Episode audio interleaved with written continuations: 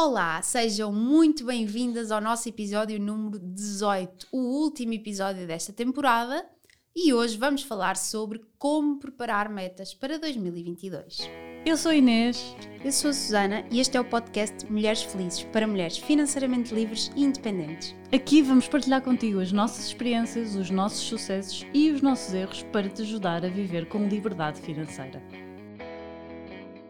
Olá a todas, muito bem-vindas! Hoje vamos falar sobre metas. No último episódio falamos sobre como analisar um ano, já que estamos no final do ano, então agora vamos falar sobre como nos preparar para 2022, como é que definimos metas, o que é que nós fazemos na prática e o que é que nós achamos que no fundo toda a gente deve fazer no final do ano, para nos prepararmos para o ano seguinte, correto, Susana? Tu costumas fazer em dezembro ou em janeiro, este teu planeamento? Ai meu Deus, a minha vida é na viragem do ano é toda uma preparação, não é?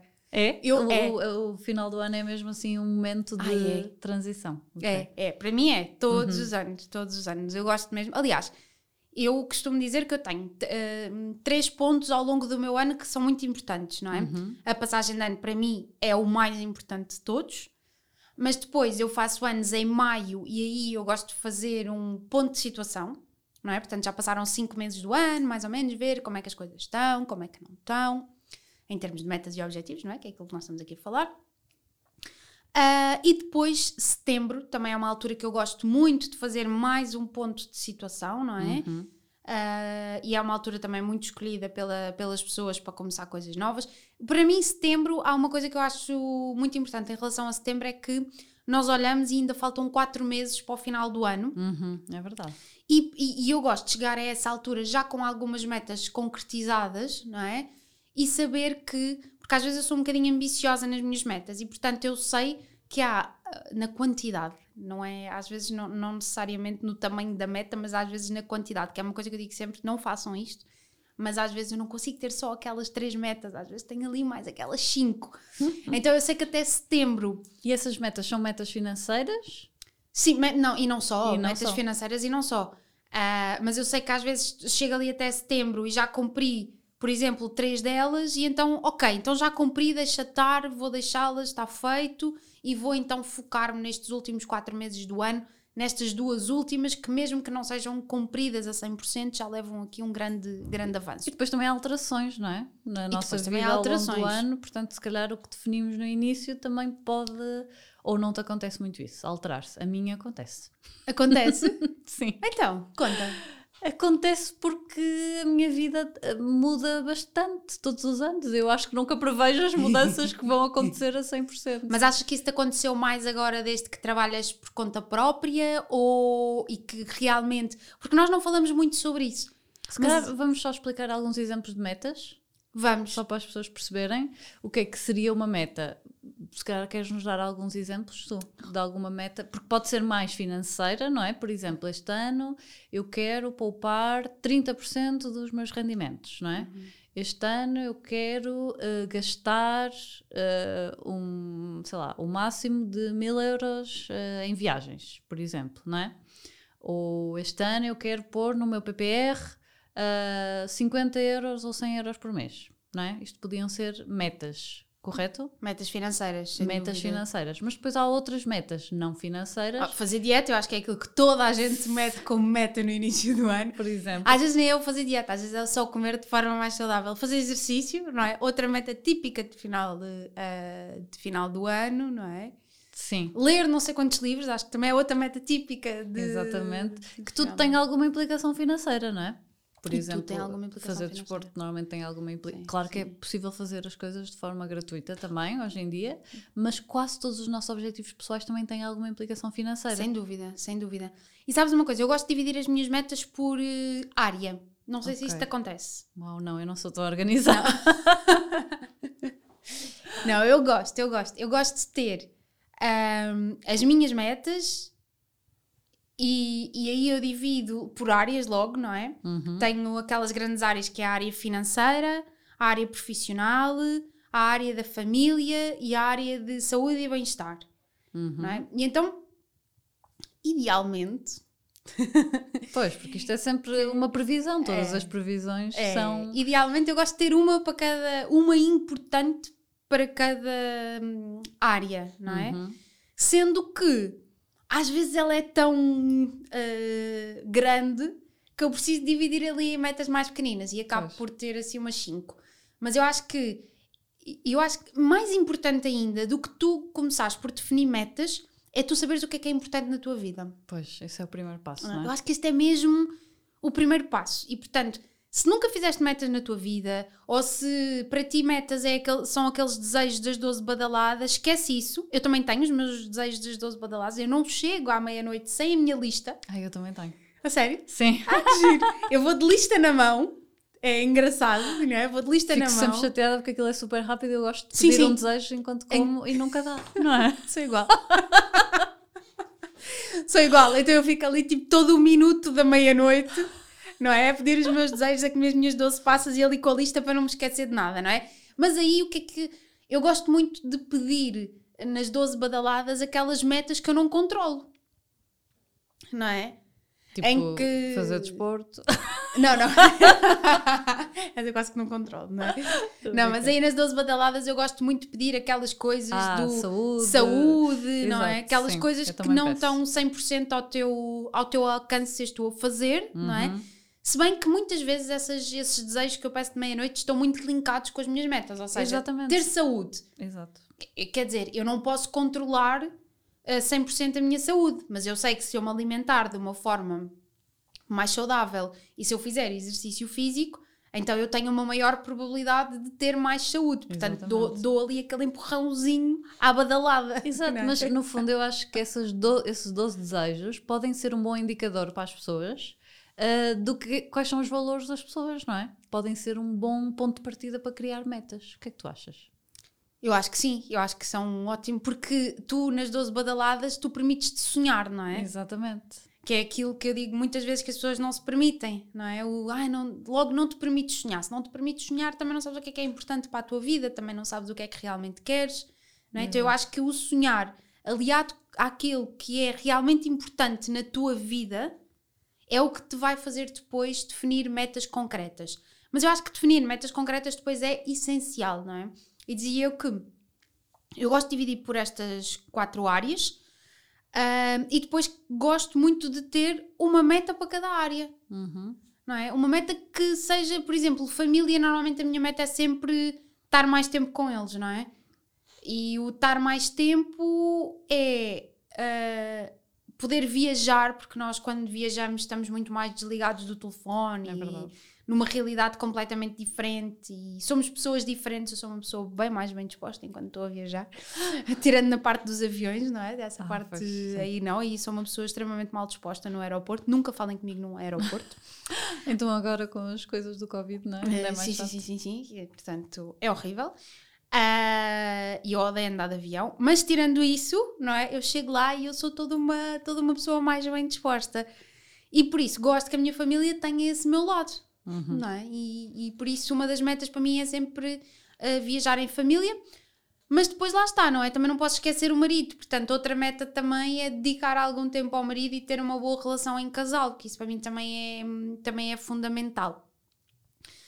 E portanto acho que se conseguirmos ter 1-2 metas no máximo para cada uma destas nossas áreas que realmente é importante para nós já conseguimos fazer aqui grandes avanços todos os anos. Exatamente, não é? Por exemplo, desenvolvimento pessoal, quero-me desenvolver em termos, sei lá, quero ter mais conhecimento, mas queres ter mais conhecimento em quê? Eu, por exemplo, tenho um grande problema com essa meta, não é? Do desenvolvimento pessoal. Eu, por acaso, essa tenho bem clara. Eu não.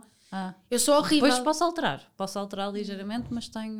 Pois, eu não. Normalmente, eu já sei o que é que quero, sim, para 2022. Pois, eu também. Só que eu tenho toda uma lista que dá até 2026. Sim. Não, e eu penso assim, tenho que me focar em que área é que eu realmente quero trabalhar o meu desenvolvimento pessoal. Pois isso é uma dificuldade que eu também tenho, sim. Então, para mim, o que é que funciona muito bem?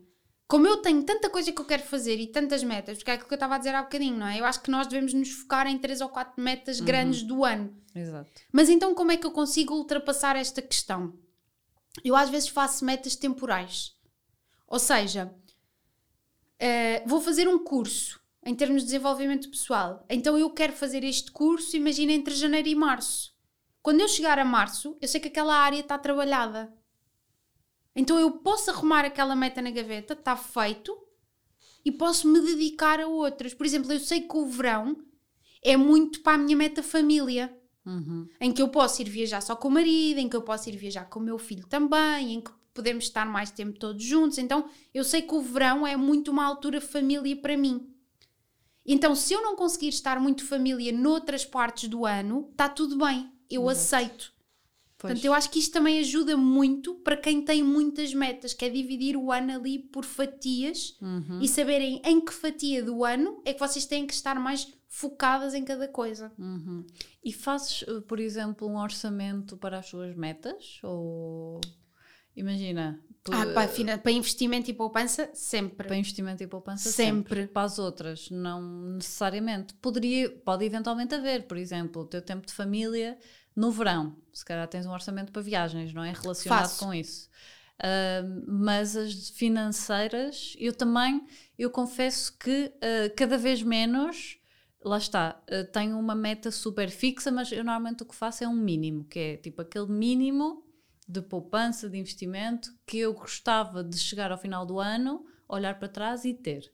Que normalmente é a taxa de poupança e os meus investimentos. Mas pode ser, por exemplo, ter o fundo de emergência, não é? Para uma pessoa que ainda não tem o fundo de emergência, uma meta pode ser ter o meu fundo de emergência de 6 meses, ou 12 meses. Eu acho que para quem nem sequer nunca poupou, até fazer o desafio dos 52 semanas, não é? Até isso é uma ótima meta para um ano. O desafio das 52 semanas, exatamente, que é poupar na primeira semana 1 euro, na segunda semana 2 euros, não é? Como o ano tem 52 semanas, ao final das 52 semanas, sei que aquilo dá 1.300 e não sei o que é ao final do... Há quem faça ao contrário também, comece por poupar 52, depois 51, se calhar é mais fácil, eu diria. Sim, é mais motivador.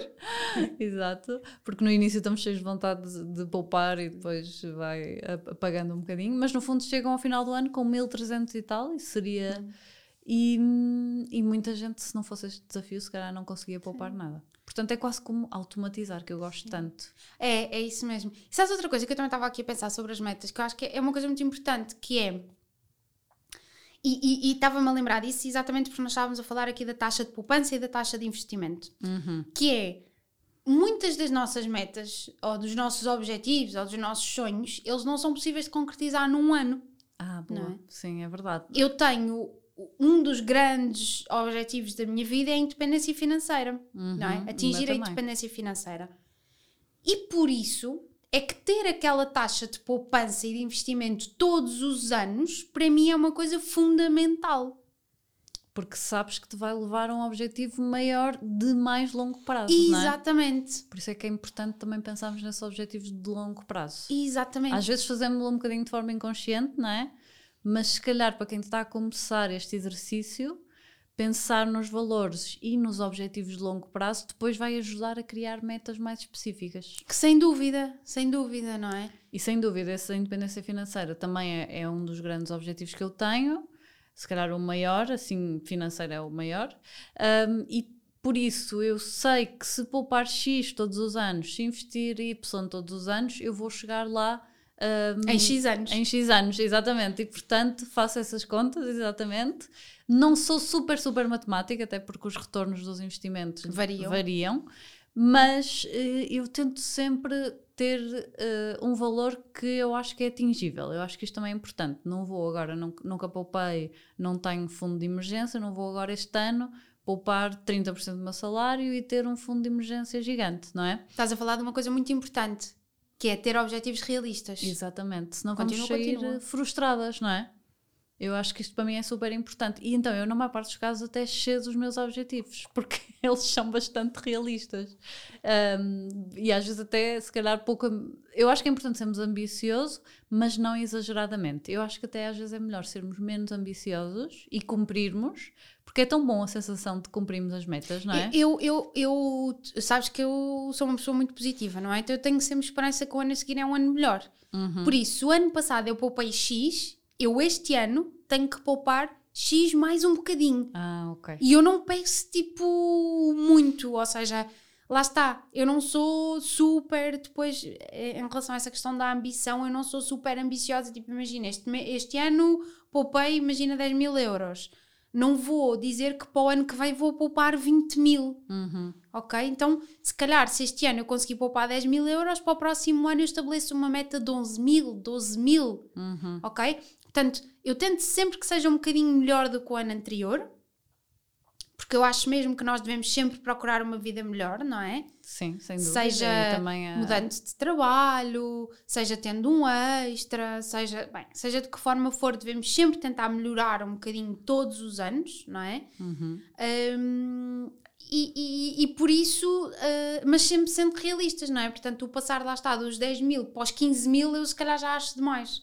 Pois, é isso. Eu acho que é importante sermos realistas, porque senão acabamos por, se calhar, desistir também a meio dos objetivos, não é? Se nós pomos um objetivo de nunca poupamos e temos agora um objetivo de poupar 10.000 euros, vai provavelmente ser impossível, portanto chegamos a meio do ano e poupamos 1.000 e vamos ficar desmotivadas e não cumprir com o objetivo. Portanto, eu acho que é melhor pôr a menos, este é o meu conselho, embora é sempre bom sermos ambiciosas, mas se calhar na primeira vez que estamos a fazer estas metas, o meu conselho é não sejam demasiado ambiciosas, porque senão corremos o risco de não... É como fazer dieta, não é? Não vou dizer que vou perder 10 quilos num mês, senão não consigo e depois as pessoas desistem completamente. É um bocadinho a mesma lógica para as metas financeiras. Ou vou mudar a minha vida. Acho que isto é uma coisa que acontece com muita gente. Eu também já fui assim, atenção, que acontece com muita gente no início do ano, que é: vou mudar a minha vida. Exato. E então, a partir do dia 1 de janeiro... Ai, há aqui outra coisa muito importante que eu quero dizer também. Eu não me vou esquecer dela. Mas que é a partir do dia 1 de janeiro, então eu vou fazer exercício, fazer dieta, poupar... Tudo ao mesmo tempo. Sim. Não é? Se vocês têm este problema, que eu também já tive, fazem como eu disse há pouco. Dividam o ano em fatias. É impossível, senão vamos... É impossível, não é? Isso era a mesma coisa que tu estavas a dizer. A pessoa acaba por sair frustrada. É demasiado... não é foco, não é? Portanto, é demasiada dispersão. É demasiado ambicioso, não é? E vai gerar frustração. E depois desistimos de tudo. De tudo, exatamente. De tudo. E outra coisa importante em relação a desistir é... Não é porque eu desisti, porque correu mal um mês. Agora falando aqui em poupança... Este mês não consegui poupar porque o meu carro teve um furo, eu tive de trocar o pneu, eu não consegui poupar, não é por isso que vocês devem desistir para o mês seguinte. Não é? Manter o foco. Houve um mês que correu mal, não faz mal. No mês a seguir, continuo na luta. Isto também é muito importante para a pessoa não desmotivar. Mas aquilo que eu me estava a lembrar, que queria muito partilhar, é que no início deste episódio, tu estavas-me a perguntar quando é que eu começava a minha preparação. E eu começo a minha preparação quase no início de dezembro. Ok. Portanto, em janeiro, dia 31 de dezembro, tem que estar tudo fechado para o meu próximo ano. Uau!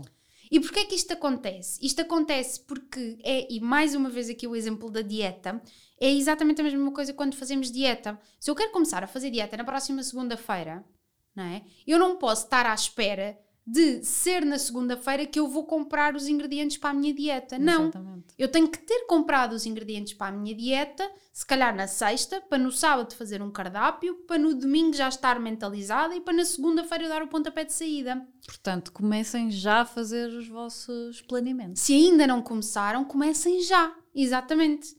Que é para chegarem ao dia 1 de janeiro e vocês saberem qual é o caminho, porque senão vocês chegam ao dia 1 de janeiro e ai meu Deus, há tanta coisa que eu quero fazer, eu nem sei por onde é que é de começar. E tudo fica uma grande confusão, tudo fica uma grande bola e depois acabam por não fazer nada. Portanto, por isso é que eu gosto de chegar ao dia 31 já muito focada, é um dia para mim de muita introspeção, não é? Em que amanhã é o primeiro dia, é um dia de um ano novo, é um dia de ir ao foco, de voltar tudo de novo e de começar as coisas todas direitinhas. Por isso preparei a minha cozinha para começar a minha dieta, se quiséssemos dizer assim.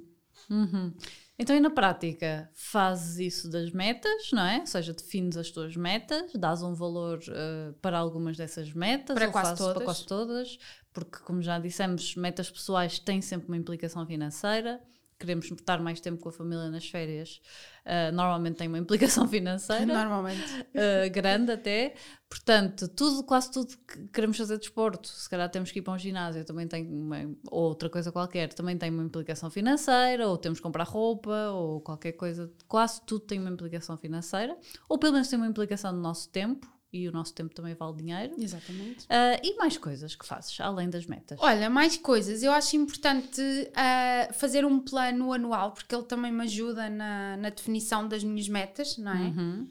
Por exemplo, eu não posso dizer que quero gastar 5.000 euros a viajar durante o ano a seguir se eu não tenho essa disponibilidade, não é? E, portanto, eu gosto de saber mais ou menos, de prever quanto é que eu acho que vou ganhar naquele ano. Ok, quanto é que vais ganhar em 2022, caso, quanto é que vou gastar, ou seja, quais é que são as minhas despesas obrigatórias, uhum. E depois quanto é que eu vou tirar para viajar, quanto é que eu vou tirar para poupar, não é? E, portanto, essa análise de recebimentos e de gastos, e então de quanto é que eu posso dividir o excedente, como é que eu posso dividir o excedente, ajuda-me depois a fazer o planeamento das metas, não é? Atribuir um valor às minhas metas. Exatamente, portanto, são as duas coisas feitas um bocadinho em paralelo. São as duas coisas feitas um bocadinho em paralelo. E depois, acho que também é importante, embora não seja um mapa anual, as despesas não mensais, eu acho sempre importante rever também, uhum. Ok?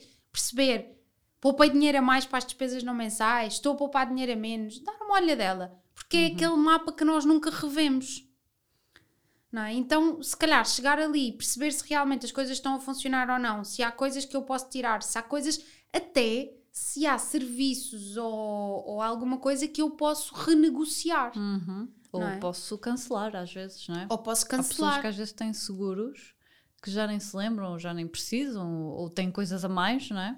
Exatamente. E por isso acho que é uma altura também importante para dar essa vista de olhos e fazer diferente. E depois, para quem nunca registou os seus gastos, bom, também pode ser uma ótima... algo a começar a fazer em 2022. Algo a começar a fazer em 2022, não é? Sem portanto, dúvida. Se não tem esse planeamento, eu aí já não faço essa revisão, porque como eu estava a partilhar agora, há pouco tempo, não é? Meio do ano, já não foi no meio do ano, já foi mesmo há pouco tempo, fiz uma revisão do meu mapa de gastos mensais, portanto, é algo que eu não vou rever agora novamente no final do ano, uhum. Mas para quem nunca fez este registro, também é importante implementar aqui alguma coisa deste género. E depois, outra coisa que eu faço sempre, e que este ano vai ser uma grande mudança para mim, é que eu uso uma agenda física, uhum. Não é? Eu adoro as agendas da Mr. Wonderful, já passando aqui a publicidade.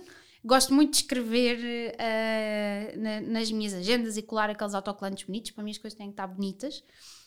E este ano vou passar a usar a agenda do Google, e uau. Que eu já usava para coisas recorrentes, mas que agora vou usar 100% a agenda. Estive a estudar alguns tutoriais. Ah, existe? É verdade. De como fazer várias agendas, pois, dentro da mesma agenda. Eu tenho uma agenda com o meu marido. Pois, exato. Eu tenho uma minha e tenho uma com o meu marido para as coisas dos filhos ou nossas. Pois, e os lembretes e as tarefas, a agenda do Google é todo um mundo. Pois, eu não utilizo tudo, de certeza. Pois. Mas eu só uso a agenda do Google também. Pronto. Porquê? Porque tenho imensas coisas recorrentes, para mim é isso. Muitas coisas. Não tens de estar sempre a escrever. Não tenho que estar sempre a escrever. Que é o que me acontece. Exato. Eu sei que nós sabemos que na comunidade de Mulheres Felizes, todas as quintas-feiras temos um webinar, portanto eu já tenho um webinar para sempre no meu calendário. Sei que tenho também para as aulas do curso, enfim, tudo. Acho que dá imenso jeito para isso. Pois avisa-nos também, que é uma vantagem. Exatamente. E também automaticamente, se nos enviam um convite para qualquer coisa, também automaticamente põe na agenda. Sim. Pois, eu usava a fixa mas física. Eu percebo que escrever tem outro encanto. Mas nem é só por causa disso, sabes, que eu usava a física porque eu tinha o meu trabalho por conta de outra e tinha uma agenda. Pois. Depois tinha o Finanças, temos a nossa agenda. Uhum. Depois tinha o Economices, tinha a minha agenda. E depois tinha as minhas coisas pessoais, tinha outra agenda. Então eu precisava mesmo de chegar à segunda-feira. De um sítio onde tivesses tudo.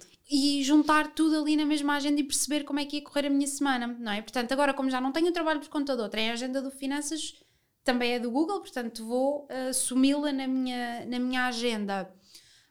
E a minha pessoal também estará no Google, portanto às tantas deixo de precisar de ter uma agenda física, escreverei outras coisas certamente à mão, não é? Claro. Eu também escrevo, mas a agenda de facto gosto de ter digital. É, e sim, por isso esta vai ser uma grande mudança da Susana para 2022. É verdade, é verdade. Por isso, se não tem uma agenda, super recomendo, seja ela em que formato for. Portanto, exatamente, pode ser uma boa meta. Exatamente, e também é, exatamente, era isso mesmo que eu ia dizer. Portanto, acho que pode ser uma boa meta também para o vosso ano, porque há imensa gente, acontecia-me muito, eu comprava agendas todos os anos, que eu adoro papelaria, sim, coisas de papelaria, canetas, autocolantes, agendas, blocos, é tipo coisa que literalmente suga o meu dinheiro, não? Eu tenho que me policiar para não comprar, porque eu gosto muito, muito, muito. O meu pai também gosta, curiosamente, é uma coisa engraçada. Uhum. E agora, esqueci-me o que é que ia dizer. E agora vais deixar tudo isso. Tudo isso não, pelo menos a parte da agenda, mas vais continuar a escrever, sim, a escrever coisas. Ah, já sei o que é que ia dizer. Ia dizer que todos os anos eu comprava uma agenda e nunca usava. Ah. Portanto, eu uso, desde que tenho a Mr. Wonderful há 3 anos, uso mesmo. Mas anteriormente sempre comprava agendas, mas nunca utilizava. Chegava ali a meio do ano e parava. E realmente a minha vida teve uma grande mudança quando eu comecei. Quando eu comecei, sim, exatamente. Okay. Mas uma grande mudança. E agora mesmo vai ser outra com o Google. E agora vamos ver. Estou expectando. E acho que assim, já demos aqui muitas dicas hoje, não é? E assim encerramos esta nossa primeira temporada do podcast de Mulheres Felizes. É verdade. Esperamos que tenham gostado. Nós gostamos muito. Estou feliz com esta temporada. E depois, quando vier próxima temporada, avisaremos tudo. Entretanto, vejam os episódios para trás. Esperamos acompanhar-vos também nas vossas corridas, no vosso carro, se andarem de carro, se forem para o trabalho. Temos pena, mas acompanhar-vos todos. Pelo menos esperemos acompanhar-vos. E vamos acabar como acabamos sempre, não é? Sim. Lembra-te que sim, o dinheiro traz felicidade.